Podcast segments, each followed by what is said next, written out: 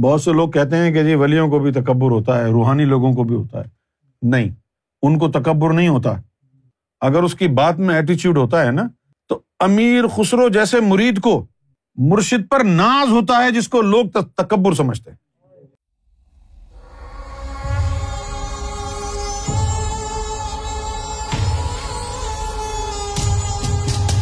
اللہ کو تکبر سے بڑی چیڑ ہے۔ اسی طرح اللہ تعالیٰ فرماتا ہے کہ کبر کی چادر مجھے روا ہے۔ یہ جو کبریائی ہے، یہ جو کبر ہے، یہ صرف مجھے زیب دیتا ہے۔ کوئی اور اگر تکبر کرے تو اللہ کو جو ہے نا، یہ بات گوارا نہیں ہے، ذرا سی بھی۔ اس لیے اس نے کچھ اور نہیں کہا۔ اس نے یہ نہیں کہا کہ جس نے نمازیں نہیں پڑھی وہ جنت کو نہیں جائے گا۔ اس نے کہا، جس کے دل میں رائے برابر بھی تکبر ہوا، وہ جنت کے قابل ہی نہیں ہے۔ اس کے لیے ہم کو سیکھنی پڑے گی، عجز و انکساری۔ تو عز و انکساری ویسے تھوڑی آتی ہے۔ ایک ہوتی ہے عز و انکساری ظاہر کرنا، اور ایک ہوتی ہے اصل عز و انکساری اپنے اندر عز محسوس کرنا۔ ایک تو زبانی کلامی ہوتی ہے کہ جی میں تو آپ کے جوتوں کی خاک ہوں، آپ کے غلاموں کا غلام ہوں، صرف زبان سے بکواس کرنا۔ لیکن عمل اس کے مخالف ہو۔ اور ایک ہوتی ہے اندر کا عز وہ کب آتا ہے؟ وہ اس وقت آتا ہے کہ جب انسان تزکیہ نفس کے راستے پر چل کر اپنے نفس کو، اس کی انانیت کے بت کو توڑنے میں کامیاب ہو جاتا ہے۔ جب اس کے اندر سے انا نکل جاتی ہے، جب اس کے اندر سے اہنکار نکل جاتا ہے، جب اس کی ایگو سدھر جاتی ہے اور جب اس کو اپنی حقیقت پتہ چل جاتی ہے کہ میں تو ایک بے بس انسان ہوں، بے بس بندہ ہوں، میری کوئی اوقات نہیں ہے۔ اللہ تعالیٰ فرماتا ہے کہ جب اللہ کسی بندے کے ساتھ بھلائی کا ارادہ کرتا ہے، تو اس کے نفس کے ایوب اس پر عیاں کر دیتا ہے۔ اب جب اس کو پتا چلتا ہے کہ میرا نفس کتنا خبیص ہے، میرا نفس جو ہے برائی کی جڑ ہے، اپنی حقیقت معلوم کر لیتا ہے وہ، تو پھر کوئی تکبر نہیں کرتا، پھر کوئی دعوی نہیں کرتا۔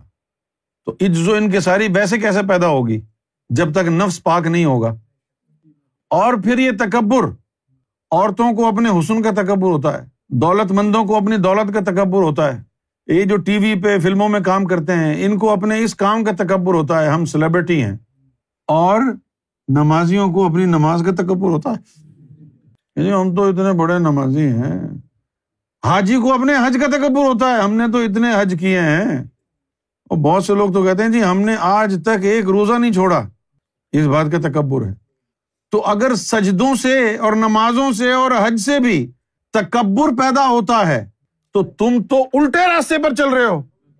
تم تو سوچ رہے تھے نمازیں پڑھ کے جنت میں جاؤ گے۔ اور تمہاری نمازوں سے تکبر پیدا ہوتا ہے۔ ادھر لکھا ہوا ہے کہ رائے برابر بھی تکبر ہوا، جنت کے قابل نہیں اب پڑھتا رہے نماز آج مسلمان قوم کو اس بات کی پرواہ ہے کہ جی میں جو یہ روزے رکھ رہا ہوں، داڑھی رکھ رہا ہوں، حجاب پہن رہی ہوں، ان تمام عبادات سے کہیں میرے اندر تکبر تو نہیں پیدا ہو رہا۔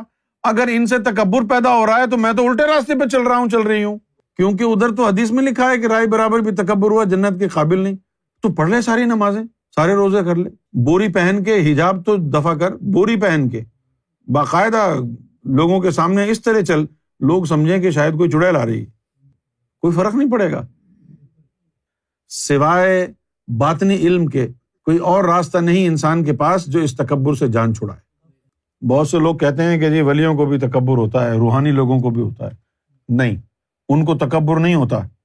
امیر خسرو جیسے مرید کو اگر اس کی بات میں ایٹیچیوڈ ہوتا ہے نا، تو امیر خسرو جیسے مرید کو مرشد پر ناز ہوتا ہے جس کو لوگ تکبر سمجھتے ایک محمد یونس الگوہر جیسے مرید کو جب ایٹیچیوڈ دکھاتا ہے، تو لوگ سمجھتے ہیں تکبر ہے، لیکن اس کو گوہر شاہی پر ناز ہے۔ اپنے مرشد پر ناز ہونا الگ بات ہے اور تکبر ہونا اپنے اوپر ہے۔ تکبر ہوتا ہے اپنی ذات پر، ناز ہوتا ہے اس کی ذات پر۔ یہ فرق ہے۔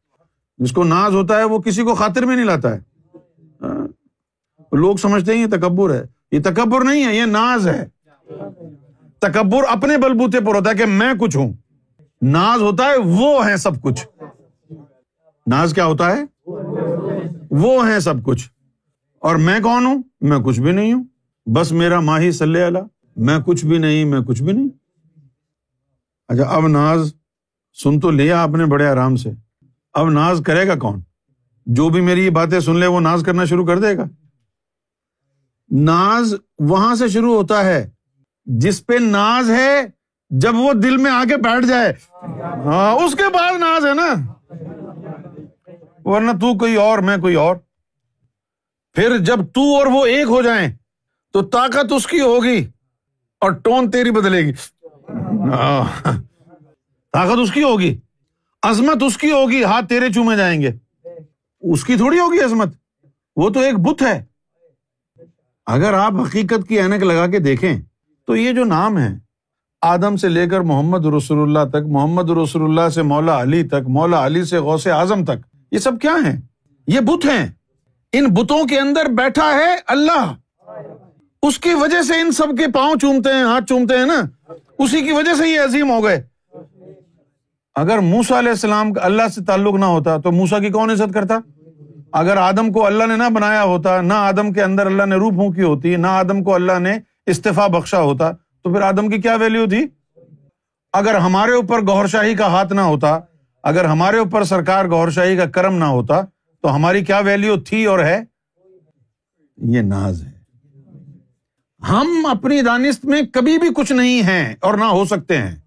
جو کچھ بھی ہوتا ہے، وہ مرشد ہوتا ہے، وہ رب ہوتا ہے۔ اس کے بلبوتے پر ناز اس وقت شروع ہوتا ہے جب تو اور وہ مل جائے تیری زبان اور رب کی زبان جب مل جائے، تو پھر تجھے کمب عزن اللہ کہنے کی ضرورت نہیں ہے۔ جب تیری زبان اور رب کی زبان مکس ہو گئی نا، مل گئی، پھر تجھے کمب عزن اللہ کہنے کی ضرورت نہیں ہے۔ پھر تو صرف کمب عزنی کہ اٹھ جا میرے حکم سے۔ پھر جو تو نے کہا وہ رب نے کہا گفتہ او گفتہ اللہ بود گرچ از حلقوم عبد اللہ بود